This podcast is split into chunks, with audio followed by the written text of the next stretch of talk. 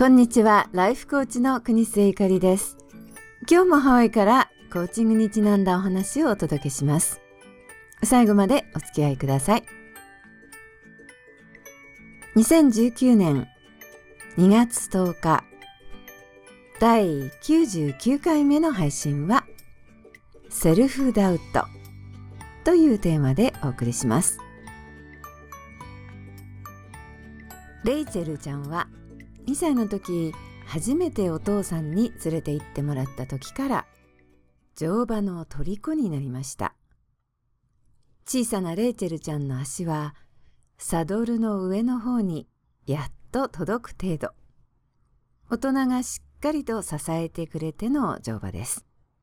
しかしその時から馬の匂い大きな美しい花面長い足包み込むような温かい目。皮膚から伝わってくるその呼吸。すべてがレイチェルちゃんの心を捉えてしまいました。両親に何年もせがみ続け8歳で初めて乗馬のレッスンを受ける許可をもらいました。天にも昇る気持ちがしました。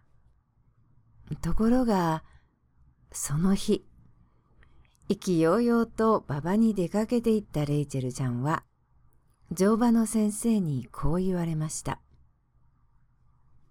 無理よ。危ないわ。ローア車に乗馬はできません。キース君も似たような経験をしました。彼の場合は軍隊に憧れました。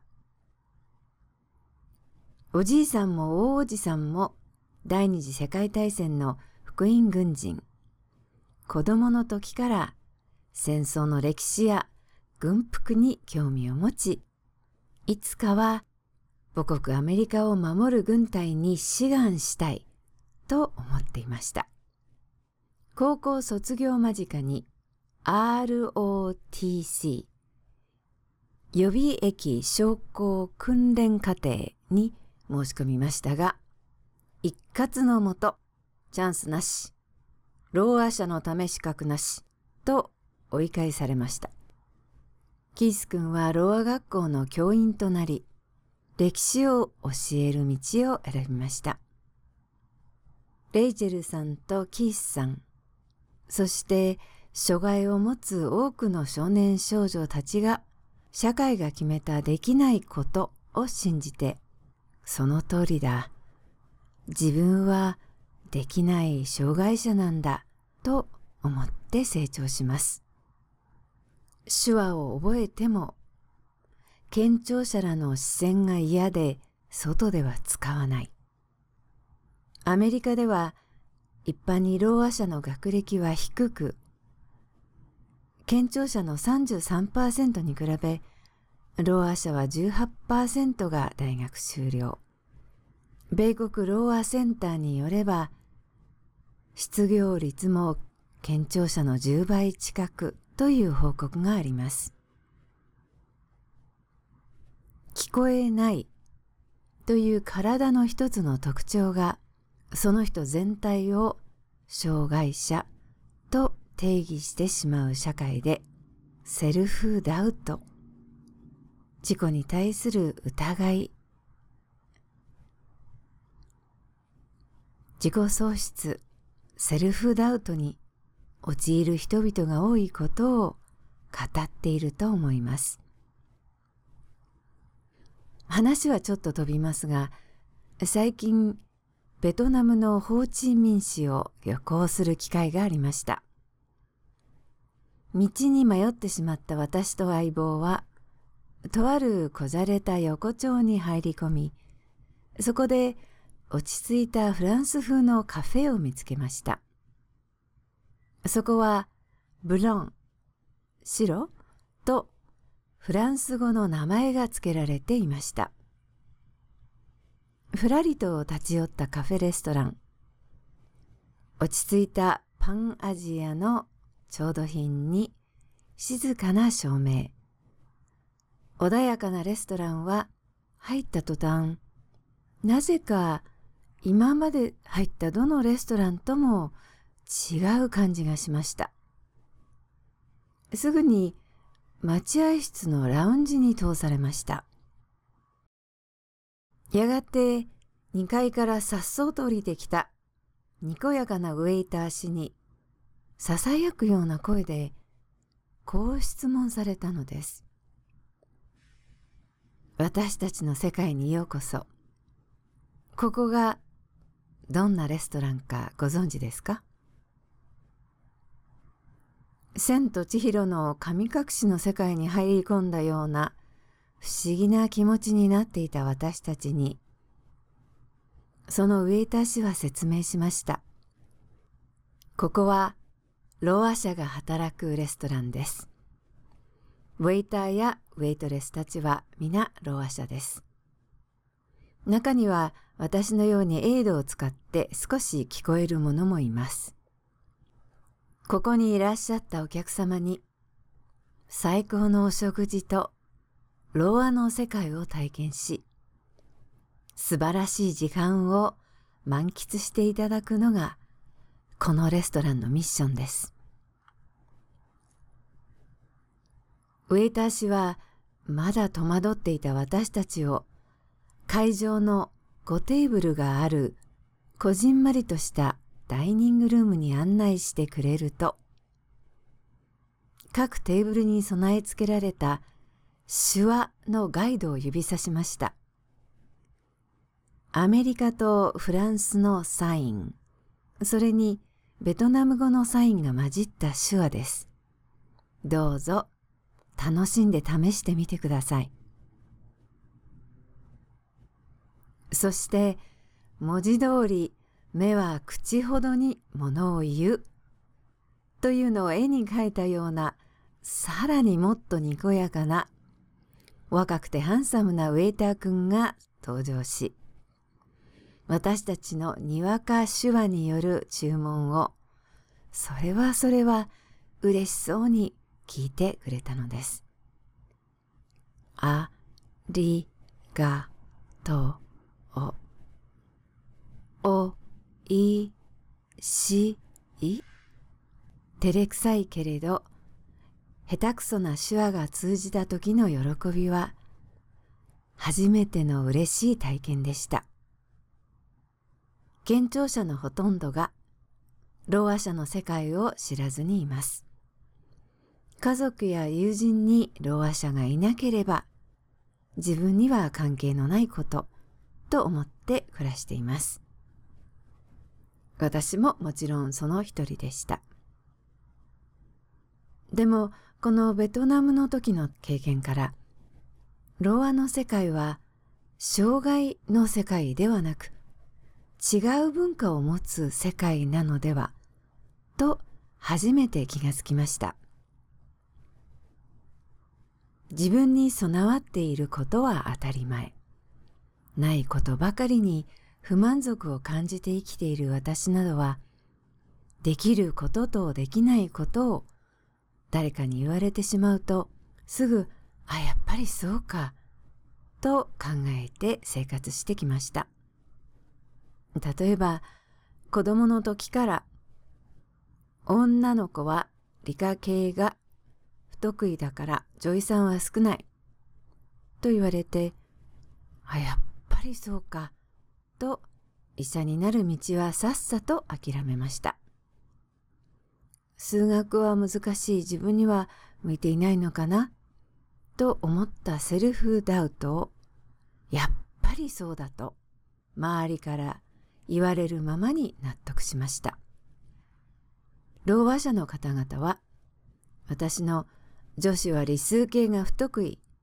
などというレベルではなく、生活のあらゆる分野で、あなたにはそれができない。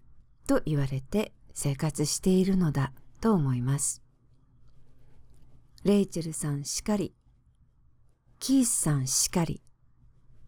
しかし、彼らは自分の夢を諦めたでしょうか？答えはノーです。もちろん、老和者として健聴者にない制限があることはそれぞれ認めました。しかしそれをハンディと思うのは他人の勝手、社会の勝手。自分にはこの部分以外にもたくさんの素晴らしい点があると何度も自分たちに言い聞かせました。レイチェルさんは耳が聞こえずとも馬に乗れるということを信じる先生を見つけ出しました。キースさんは自分はろう話者の先生になってからも将校予備訓練課程の授業の部分だけを手話通訳を通じて受けることを選びました。できることとできないことが暗黙の了解がある社会で、二人はそれを鵜呑みにしなかったのです。私は情けなくも、女子は理数が苦手をそのままたっぷりがっぷり鵜呑みにしました。レイチェルさんのご両親は健聴者でしたが、アメリカンサインランゲージ ASL という手話を娘と一緒に学びました。両親がサインできる場合、ロアの子供たちの学歴が飛躍的に伸びるという統計があるそうです。聴覚障害者、英語では hearing impaired という呼び方がありますが、この呼び方もできるべきことができないという前提に立っているとして、レイチェルさんは使わないと決めました。自分は聞こえる文化と聞こえない文化の真ん中に立っている人間だと自分を考えることにしたのです。愛する乗馬の訓練を何年も続けたばかりか、アメリカの名門大学スタンフォードで英文学を専攻。卒業後はローズ奨学金を得て、イギリスはロンドンのオックスフォード大学に奨学金留学をしました。今はろう話者の文学の研究を博士課程で勉強しているそうです。一方、ロア学校の教員キースさんも軍隊に入るという夢を決して諦めませんでした。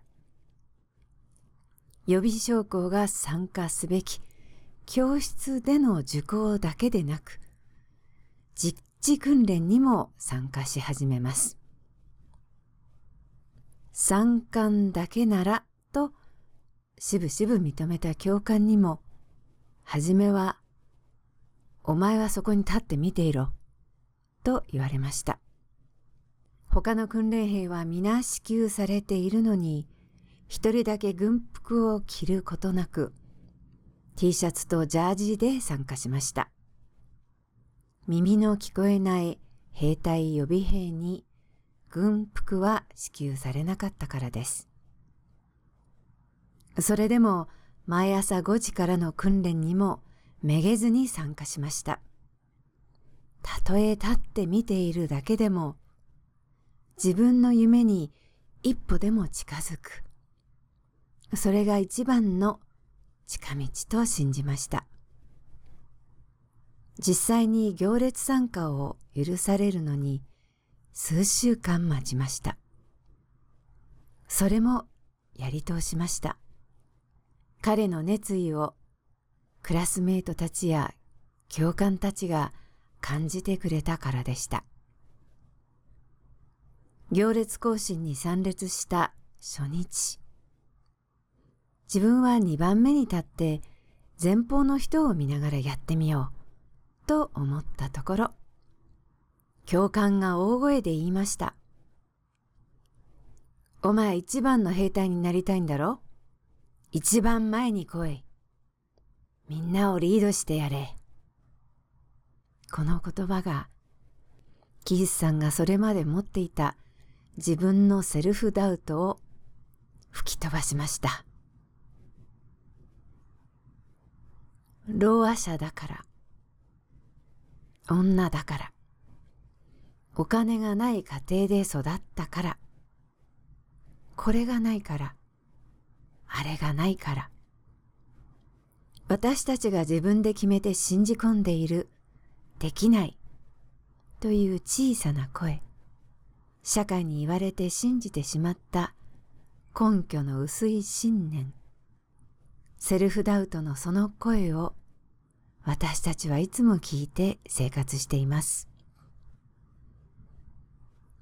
その声はいつまでたっても多分ブツブツ言い続けることでしょう。その声を聞いて納得するのもあなた。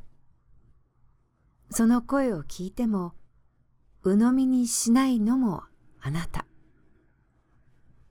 自分の本当の声を見つける選択肢はいつもあなた自身にあるということをレイチェルさんとキースさんのお話が教えてくれるように思います。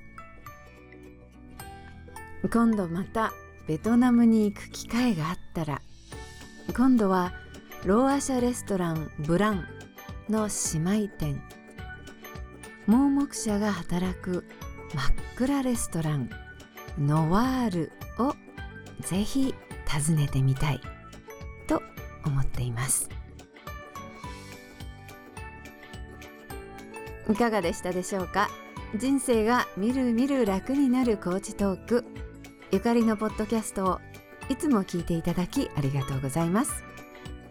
ご意見やご希望ご質問またコーチングカウンセリングヒプノセラピーのお申し込みがありましたら電子メール dr. ゆかり gmail.com の方にお寄せください。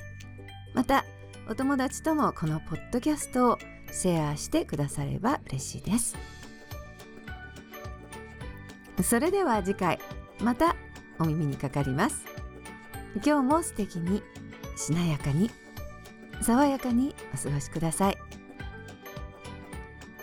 お相手はハワイのライフコーチ国末ゆかりでした。